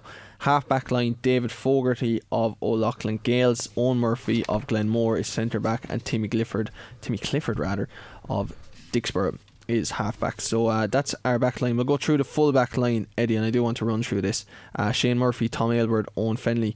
I don't think any of them actually play in the full back line, but as you say, uh, we just have to pick kind of the six best defenders as we see it at the moment from what we're getting in from the lads. Um, three solid players and three players that had a good weekend, obviously. Definitely is. And there's two things that you need to be kind of aware of on this as well. A lot of teams are setting themselves up and their half back lines are their that's where everything comes from. Yes. So hence half backs are going to stand out. Like Jordan Molloy can feel disappointed that he's not in the team of the week this week. So can Paddy Deegan. You know, and that's just Yeah. two off the top of my head. Um but a lot of teams are building it off it. The other thing that's happening as well is, as as a as a proud supporter of defenders all over the world, the fullbacks Union of Ireland will tell you that they're coming up against the the Eoin Cody's, the Adam Gaffneys. Yeah. These lads are on fire. They're getting fed all these balls from the half back line, so the full back lines are under savage pressure. Yeah. Um, but this week, as it happened, I think all six of our backs are half backs. It's just coincidental on it. But but the the three you've mentioned first there, actually all six of them were, were genuinely Okay. they were all excellent. I wouldn't. I'd argue every one of them is worth their weight there. Okay, we've Eoin Murphy at centre back. The two half we've spoken about him actually. So the two half backs, David Fogarty and Timmy Clifford. First off, on Fogarty, how good a player is he for people that are unaware? Oh, he's fantastic. Uh, he really is. Um, it's it's it's not just his defensive attributes. He's very good under a high ball. He's tight marker, but. What he gives you going forward is is, is, is absolutely excellent. He's breaking into the spaces down the wing. I think he chipped in with a couple of scores. He definitely got one really good score in front of us on the side. Jordan Molloy is very similar on the opposite side. Um, you know, the O'Loughlin Gaels backs are just they're just bloody class. Do they have the best back line in the county, or is that too far? Yeah, they have, yeah. They do, yeah. I think so. Sure, you've three of the Kilkenny starting backs Mikey Butler, Huw Lawlor, Paddy Deegan. After watching David Fogarty for the second time the other day, I think I think he's I don't know how old David Fogarty is, but I must I should have checked that the other day, but like this this this kid is absolutely brilliant. Like I'm assuming he's young because Kilkenny Pan and stuff like. Oh, definitely. Yeah. Yeah. brilliant. And Jordan Molloy on the other side is the same. And then, not to leave out Ronan Buckley, a quarterback there on his own. The six, course, yeah. the six O'Loughlin Gaels backs are, are, are superb. And, and I tell you, Tony Forrest will come on as a sub. For Mikey Butler. And Tony Forrestal is a savage back as well. Right. O'Loughlin Gaels, and then they're managed by Brian Hogan. it's just, you know, Backstream. this is it. Oh, they're, very good. Okay, and Timmy Clifford at halfback would be used to seeing him for underage Kilkenny teams, underage Dicksboro teams, and even on the Kilkenny panel this year, more in the offensive side of the pitch around the forward, half forward line. Um, what's he like as a halfback for the Borough? Eh, Look, he's he's, he's he's pushing forward as well. He's he's chipping him at scores. He's dropping in and out midfield as well now. So he is kind of he is working around that middle third of the field. Um, you'd have to go and watch the Borough play to to understand the setup of it. The Borough would be playing with maybe. In certain games, you could have maybe two inside in the full forward line, and everyone's out around that middle third, winning that ball, and then they're working it back in quick, if you know what I mean. And then other Yes. times they're working it through the line. So it's it's it's kind of I wouldn't say that it's it's not your old school. You're holding seven, I'm holding six, he's holding five. You've the centre back Tom Kenny is kind of dropping back a small bit to protect in front of the full back line and stuff. But um, Clifford's been brilliant. He's just been on lots of ball. He's hitting lots of scores. He's, he's doing his job. He, he he deserves to be in there as well. He's he's super. Okay, that's the goalie and the six backs, the two midfielders, Eddie. Yeah, this is um this this was the hardest position to pick of the weekend. Um, Shane Stapleton, you know. He's been absolutely robbed, probably not been in the team. Um, we can't play three midfielders, but he was unlucky not to be in the team. He had a brilliant game. Yeah. But the two we went for played on Friday night in absolutely horror conditions. They weren't marking each other, they were the opposite guys. But Lukey Scanlon there for James Stephens and Kevin Blanchfield for Bennettsbridge. Both of them put in brilliant shifts. I think both of them got three points for play as well. Yeah. So just to let people know, we do tend to lean towards our man of the matches from each game because it would seem counterintuitive not to put them in. Kevin Blanchfield won it on Friday night, so he was a shoe in to make the team. And then it was kind of between Luke Scanlon and Shane Stapleton. Fair to say we gave it to Scanlon because it was three points out of ten for the village, all of them coming from play. And it was a tighter game, which probably went against Shane Stapleton. Unfortunately, whether that's right or wrong, we don't know. But we've we just given it to Scanlon barely. Yeah, this is it. Look, and like what I would say is. Any of the three of them would have deserved Yeah, the, the yeah. start. Do you get me? Um, Luke Scanlon's fully deserving of it. I think, I think he's having a season this year for Three points in each game from play. yeah, he's having a season for Kilkenny. Um, I like him a lot as well as a player. I think I think he's he's superb. I personally I'd have him closer to the goal myself, but hey, look, Brian Cody's over James Stephens. She's familiar Hasn't enough. a clue. Not a chance, no. But you know, but I, I look. In fairness to, to Luke, he's he, he's doing a brilliant job there, and I'm delighted for him. Um, and I just said Shane, but again, you know, you wouldn't be you wouldn't be wanting with any of the two of the three of these in your midfield. Okay, that's the midfield then. Luke Scanlon and Kevin Blanchfield. Half forward line, Eddie. Yeah, so again, because I have them all listed as forwards. Um, Okay. I have it here. It's Aaron, Perfect. Aaron McAvoy is right half forward. Mossy Keown at centre forward. Left half forward is Adrian Mullen. Yeah, Adrian. Adrian got man of the match in the Ballyhale um, He's game. flying it, isn't he? He is, yeah. He's, but you know what? He, like people forget this as well. Adrian's season started about four weeks ago or five weeks ago. Like he missed a, a good bit of the championship there with his injury. He only came back after the Leinster. He didn't play the Leinster final. He only got back for the All Ireland semi final. Um, so Yeah. he's he's only had two games for Kilkenny. And now he's into the club. He's played three games. He's he's going to be peaking at the right time for fair. Everybody else in the in the county be aware of that. But this is a fresh Adrian Mullen, and he's been absolutely fine. He got man of the match in that game. Um, we went with Mossy Keown at centre forward. Um, Mossy was monumental for for Tullaroan again. He's just a, a man mountain. And Aaron McAvoy, um, again, you know. I haven't heard of Aaron McAvoy before. He, he's obviously an up, uh, up and coming young player. I'm assuming he's Brian McAvoy's son. I'm not. I, I I'm- believe so, yeah. yeah, not I wouldn't even be 100 percent on that there, and um, you know. He- Obviously, Tracy Millea as well. It is my mum, so we've Not bad. We've he's, he- he's got his pedigree. It'd be suggesting i- if that is the case. I presume it is, but I think from my reports that I'm getting back, he ten points in that game as well. Um, now, From play. I wouldn't think so. I'd say he was on freeze too. We'll have to get that confirmed. Sean Ryan usually takes the freeze for Ballycallan, but I don't know. I, I actually don't know. But he was marked up. He was circled as one of the lads there for me anyway. So yeah, I, he had a, whatever happened, he had an, obviously had a brilliant game and more than worthy of making this team. Yeah, no, definitely. And then you're going into the full forward line. It was much easier. Um, well, it wasn't much easier, but it was easier picking that full forward line there. So you've um, we went push Mark Bergin into the full forward line to get him Yeah. into the team. He was man of the match in the O'Loughlin games. Andy Gaffney at full forward, um, and Ian Byrne from Glenmore in the corner as well. Ian got one one, I think, in the Glenmore game. Um, there's a big performance as well now from the three of them. Adam Gaffney's been lighting it up for Dicksboro. Andy Gaffney, yeah, he's yeah. absolutely flying it. Um, Mark Bergin and Andy Gaffney, as you say, one man in the match. Ian Byrne, 1 1, I think, there in that second half uh, when it was going hard for them. Um, so, three potent forwards, is that fair to say? Oh, one hundred percent. Um, you know, Andy Gaffney has been. He's been. Andy Gaffney and Mark Bergin. I think. I think Mark Bergin's have to get man of the match in every O'Loughlin Gaels game this year.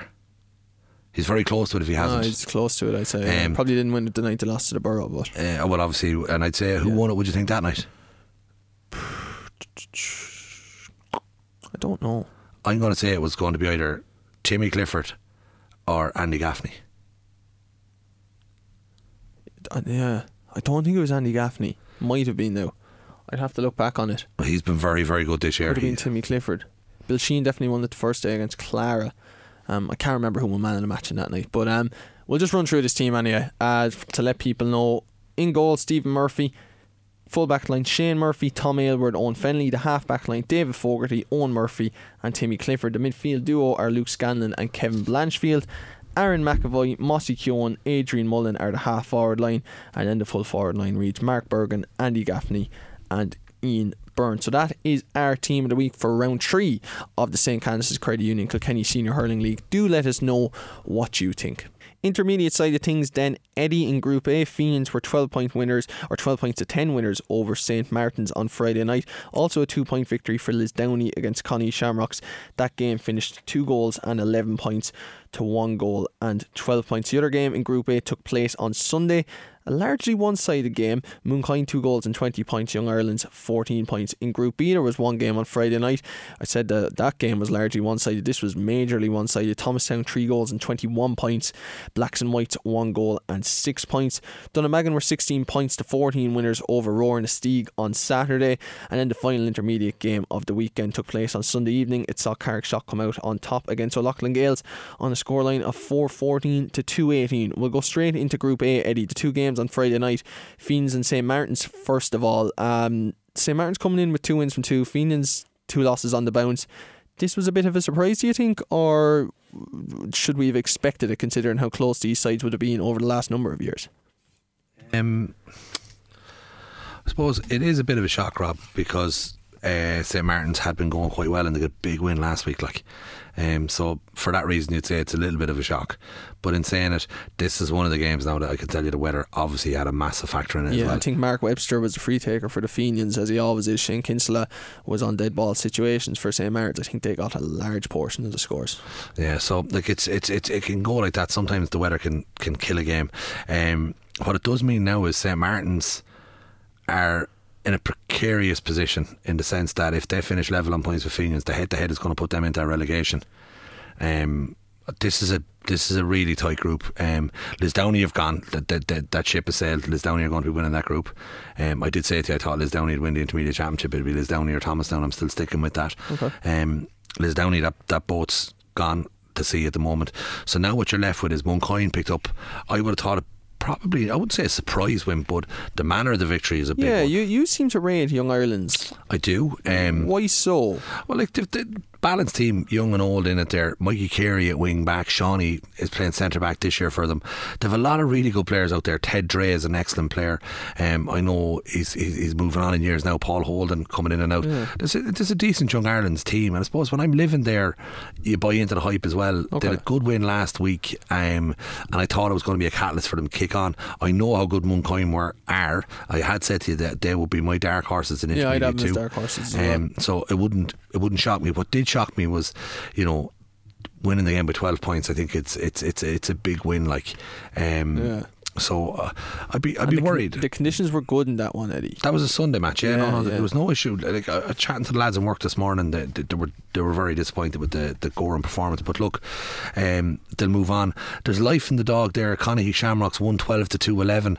Um, I rate Connie, um, but the results aren't back in my rating of them. But they did run this Downey close. Do you think with Conahy, the reason you rate them is because you're looking at Tom Phelan and James Bergin, or have you looked beyond that? I know. I think across the board they've a pretty decent balanced team. Um, to be one of the better teams at, at uh, I know it's going to sound stupid, but I, I'd never expect them to win the intermediate championship. But at the same time, I don't expect them to be relegated in the intermediate.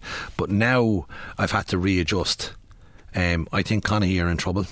Um, I think Fenians are always there, thereabouts to be in trouble. That win at the weekend is a brilliant win for Fenians, which now puts St Martin's into a little bit of trouble, I think. And Young Ireland's are the other team in that group. Two of them are going to be in a relegation. Which two then? May as well ask you. Conahy are definitely going to be in relegation, um, and I think. Look at my. I, I hope it's not Gowran. I don't want Gowran to be in there. I, I I'm going to say I'm going to say probably Fenians. Okay. So the Fenians and Connie will be in the bottom two. Conahy will definitely be in it, and I'm, uh, that's a head ruling heart here now, heart ruling head there. I don't want Young Ireland to be in that relegation, um, but they're a live chance to get in there now. Yeah, I actually think I agree with you. I think it'll be the Fenians and Connie. Um, although my pick for the Fenians to go down probably isn't looking as healthy as it did up to last weekend, so we'll see how that goes. Um, okay, that's Group A. Just go through the group then. Uh, Lisdowney on six points, St Martin's and Mooncoin are both on four. Young Ireland's and Fenians are on two.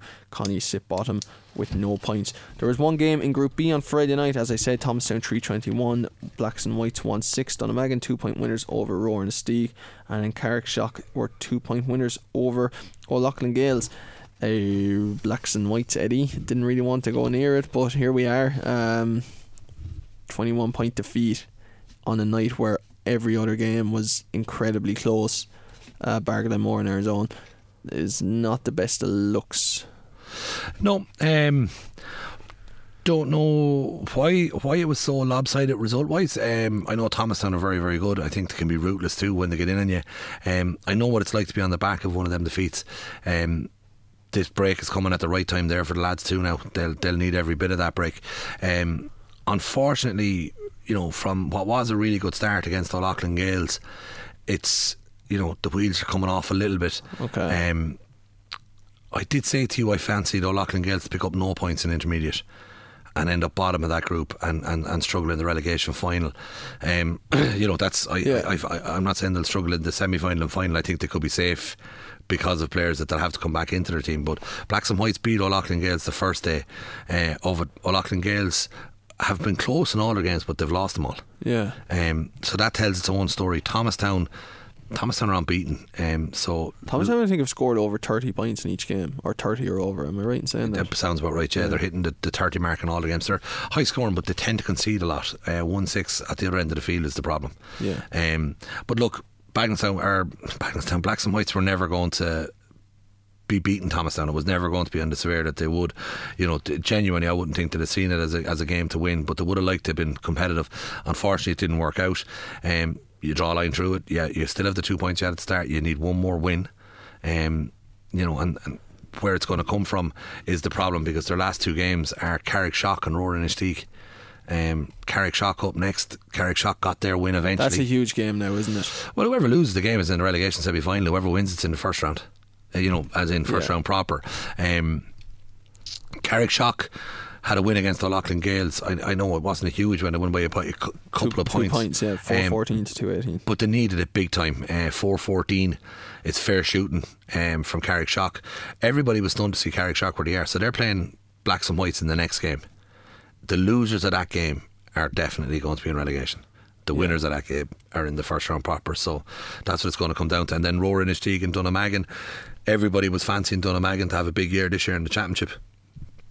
And they are. That was a, that was a big win there because they're Yeah. the to me. It's Thomastown going to top that group, and this is for second place in the group. That game was to see who was going to get it, and it's going to be Dunnamaggin. Dunnamaggin have six points from six. You don't think they can top it? No, will they lose to Thomastown when the time comes? Yeah, For sure. yeah. Well, I can't say for sure. Like, No, yeah. I'd be very confident. Um, I think Thomastown will win that group. Dunnamaggin and Thomastown are both they've pulled away now. Yeah. Um, like I think points wise, the, the, the, They're both on six. yeah, So like I mean, it is what it is. Will Thomastown beat Dunnamaggin? I I think so. Yeah. I don't. So, by your taking then, if we rank sort of Liz Lisdowney, Thomastown, and Dunnamaggin in the top three at the moment because they've won all their games, there's a significant gap between Liz Lisdowney, Thomastown, and the rest. And Rower-Inistioge might be timing this run a little bit better, and Mooncoin as well. I would say to me, it still is Downey number one. Uh, Dunnamaggin and Thomastown are in second, and then you've got your Rower Inistigues and your Mooncoin, and then the rest are battling to stay in the division. Well, this is what Rower-Inistioge manager Thomas Gleeson had to say after his side lost by two points to Dunnamaggin. It's all about pressure. Being in charge of the roar and the Steag brings pressure with it. You know, there's high expectations there, and we have a quality group and a quality bunch of players. So that's what you want. You know, that's why you go to the field. That's why you train, and that's why you have sleepless nights to, to see how you can get over the line. You know, so we, we embrace that and we, we like it. Meanwhile, this is what Dunnamaggin manager Adrian Burke had to say. I thought our backs were, were brilliant in the first half once we settled, you know what I mean? And we got our shape, like, as I say, and we probably pulled Dennis Welsh a bit out the field just to see could we shore up a bit around around that middle third as well. But no, it was just the battling qualities that lads brought to it, I, I thought were immense. That's what it was exactly. Like we were trying to defend, defend long puck outs, defend against a big, a big strong team, a strong running team as well. But uh, I thought we coped well, and like I say, we had a good platform at half time when we were only a point down, and the breeze aid us in the second half. He's doing a really good job. Oh yeah, Dunnamaggin, they're having they're having a season. Yeah, yeah. Brilliant manager as well, though. Yeah, very, very good. Uh, Thomas Gleeson alluded to it there with Rower-Inistioge. They're one of the clubs in intermediate, probably along with Thomastown and Lisdowney. There's big pressure on that job because if you don't promote, that's probably seen as failure. Um, Rower-Inistioge probably would see themselves as a senior club stuck in intermediate. Yeah. Um, rightly or wrongly. Um, you, you're in the division you deserve to be in. That's true. Um, Rower Inistigues got relegated a few a few years ago, and they've they've struggled to come back up. Um, it is what it is. Thomastown. When was the last time they were senior? Oh Jesus, I don't know. I've, I've never seen. Genuinely, I, I can't remember. Like I, when I was a child, they were never senior. Anyway, that wasn't too long ago. I, I I've never seen Thomastown playing senior. Like Yeah. in, like I'm only in Kilkenny since 2009, 2008. they Yeah, they junior when I definitely weren't. Definitely weren't in the two thousands. No, So maybe, the early no, but two thousands. no, but, I'm just yeah. I'm just I'm just saying you know about the pressure on it. Thomastown. Do you think some of these clubs have notions?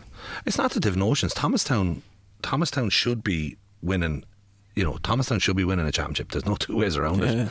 Um, it's not that they've notions that they've they've high expectations. I think is the better way of putting it. Rower-Inistioge might be living on past glories. Um, you know. Right. And, and I don't mean that disrespectfully No, to. Rower-Inistioge, but like I mean, what gives them the right to be favourites for the intermediate championship? I don't see it on, on paper. Thomastown, I do. Wasn't too long ago that Rower-Inistioge were senior. They only went down a few years. I understand that, but they, they, they've lost a lot of players from that team, and that's where the struggling's coming in. Dunnamaggin are the, the real heroes in this championship so far this year. Like they've they've been they've been exceptional. Um, and that needs to be noted as well, to be fair to them. And then the, the, the last team I would say to you, the, the team that's absolutely running away with all the results is Downey. They had a tough game the other night against Connie, but I assume that game was on Friday night. Yeah, that game was on Friday, and I, I remember Lisdowney when they were in senior, the first year they were senior, and we were chatting a little bit earlier about how you're just delighted to stay up. When you, I remember they lost, I think it was either first round championship or quarter final, and they said that is far beneath the expectations we have for this club. So they will be just expecting to bounce back rather than hoping. One hundred percent. And they're the team that you would have in your mind going in there. You'd be thinking if you're part of that team that not winning this championship is a fail. Yeah. Everything else is unacceptable. We have to win the championship. And the longer you stay at intermediate, as Rower-Inistioge are finding out at the moment, the harder it is to get out of it. Yeah, it's very difficult to get out of it. Uh, we went through Group A's table just to go through Group B. Dunnamaggin and Thomastown are on top with six points each. Then it's Rower-Inistioge, Blacks and Whites, and Carrickshock with two points. O'Loughlin Gaels with zero points. Okay, that's the intermediate side of things done and dusted. Eddie, that's not back for another two weeks. Junior does return next weekend with a few games taking place. But just to run through the junior results from the weekend Tullogher Rosbercon 114, Graiguenamanagh 13 points. Leave Ruin Emeralds drew 312 each on Saturday.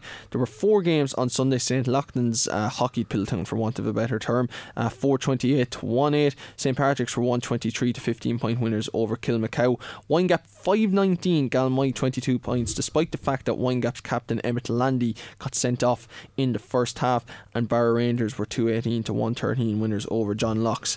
You know better than I do, Eddie, after winning the junior county title last year, that's an absolute dogfight. But for me, just looking at it from the opening couple of rounds, it seems like there's a bit of a tiered system in place in terms of some teams are shining, other teams look way off the pace. Um, it is. I, I, I don't know. I can't get my head around some of the results this Yeah. weekend. Um, I would say Piltown. The, the, the, the St. Lachtain's win over Piltown.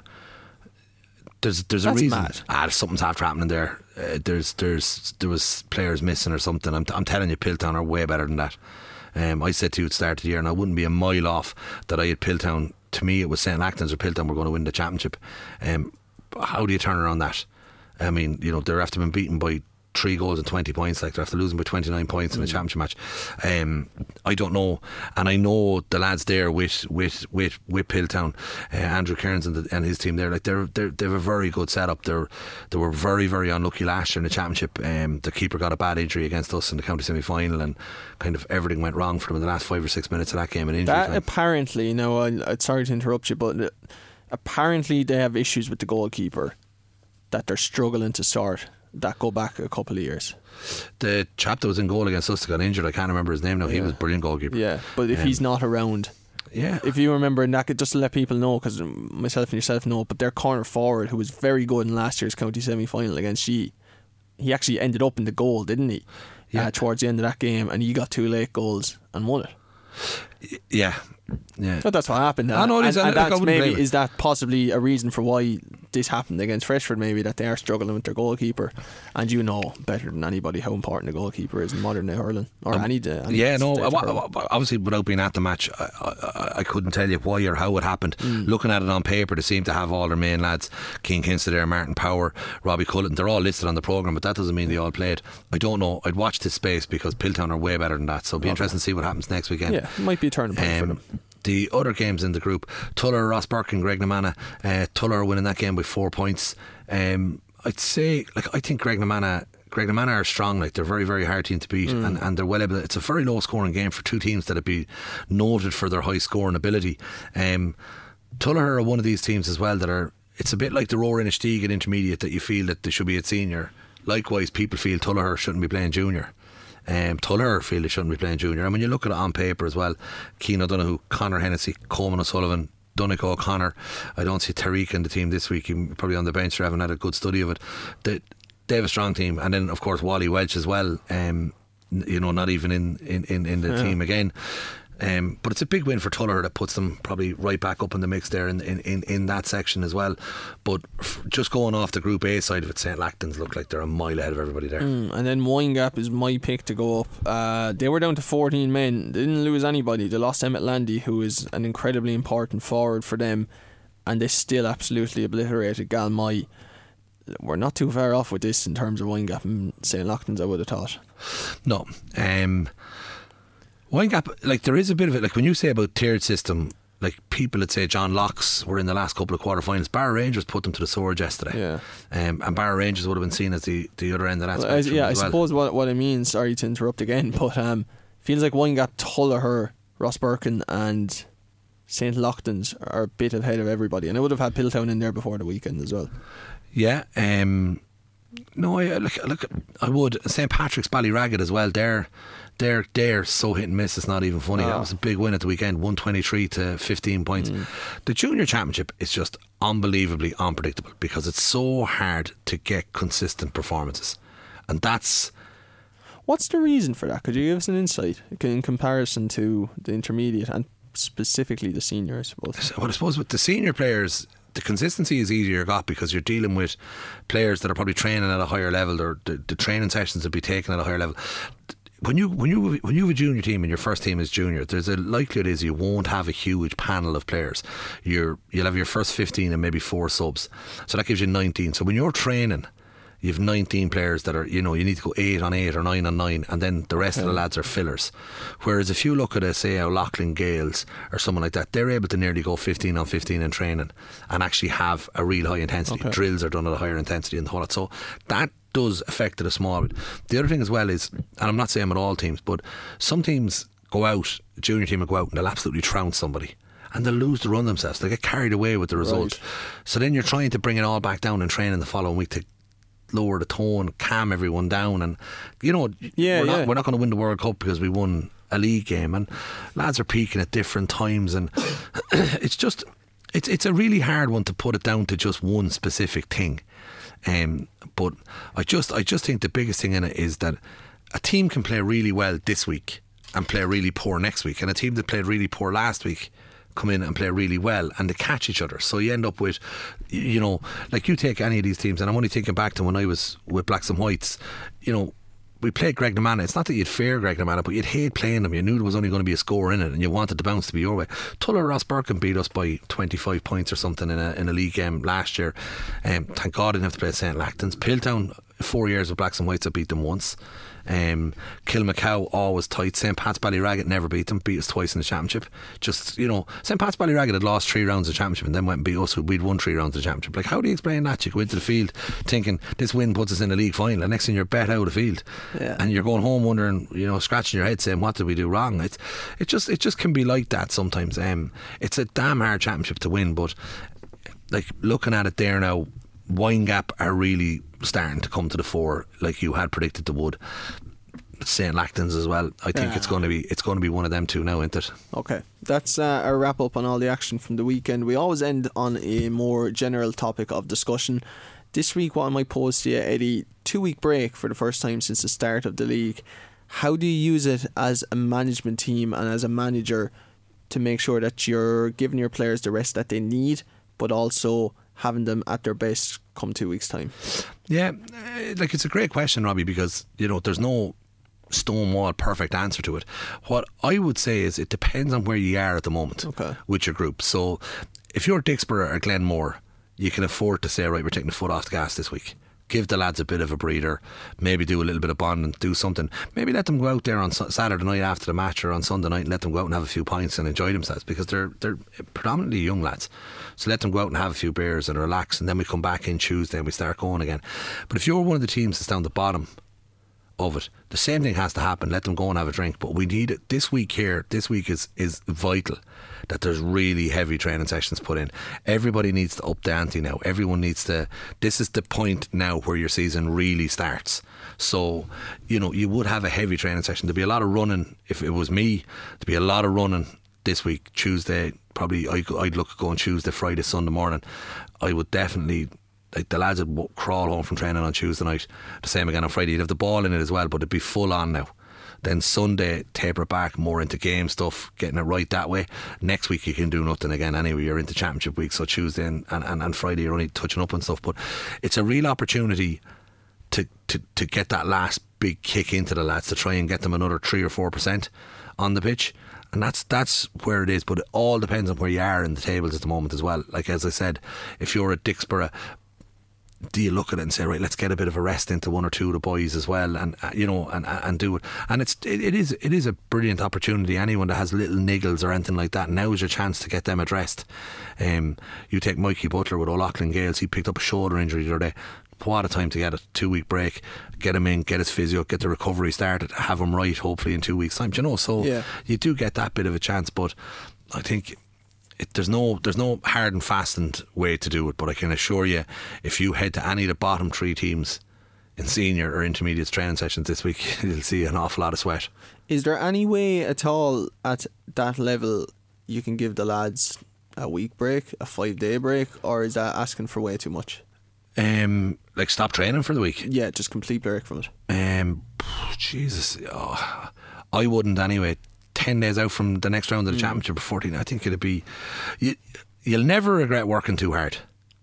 You'll you'll definitely regret not working hard enough. You can overtrain too, though, can't you? You can, Do know but I you, mean? that's up to the manager to, to, to, to make sure that they don't do that. Mm. Like fatigue, if you're looking at players that are there and they're fatigued, like the modern day management, it's not like it's not like it was before. Like I had a match yesterday and, and, and one of my players picked up a head injury and when he was on the ground I was talking to him and he was getting his head strapped up, he was ready to come back on and my physio said he's finished there.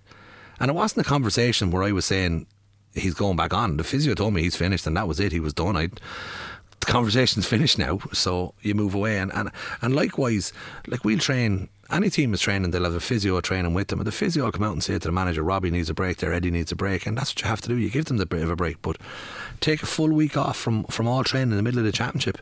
No, there's no team in there's no there's no team in in, in, in, in Kilkenny going to do that. If they do, I I don't know. I can't. I, I couldn't. Jesus, no. Imagine if you took the week off. I'll put it to this way. Give you the other scenario. Look at the optics of this. Cheddar Plunkett at your club turns around and says to the boys, "Take the week off there now. Go on out and have a few pints and enjoy yourselves and relax. And we'll see you back in training next Sunday." right? Hmm. And then they go out and get absolutely obliterated in the next round of the championship. All them hurlers on the ditches in the stands, what are they all saying? Boys are off all week doing feck all. Can't worry about them now, can you? Yeah, but It's not the, but what I'm saying to you is it's the optics of it. It's not that I'd be worrying about them. It's what it looks like. The very same people will be people saying he ran them into the ground all week and they're all wrecked and their legs are gone. So it's not that. I just think if you want to give the lads a rest, give them a rest in training. All of these lads are playing hurling because they love it. Do you know they're not doing it for the, the glory and the, the huge amounts of, of, of fan bases and social media followers they have. They're, they're doing it because they love hurling. So, Yeah. you know, like I often say to the lads, like we train. oh, Do you want to train at half seven or eight o'clock? I never. There's never a night where the lads say to me they don't want to go training. If they if they, if they don't want to go training, then you'd have to have a look at yourself and see what you're doing wrong. Okay. Well, thanks for that, Eddie. Uh, we will be back next week to preview the next weekend's round of action. But that is the end of episode three of the Kilkenny Hurling podcast. Of course, it is brought to you by KCLR. Each week, myself and Eddie will be in studio uh, looking ahead to the games that are to come and reviewing the games that have gone. You can catch us on Spotify, Apple Podcasts, or Google Podcasts, anywhere you do your podcast listening at all. And as I said, we will be back next week. The Kilkenny Hurling Podcast with Eddie Scally and Robbie Dowling. Brought to you by KCLR and Scoreline.ie.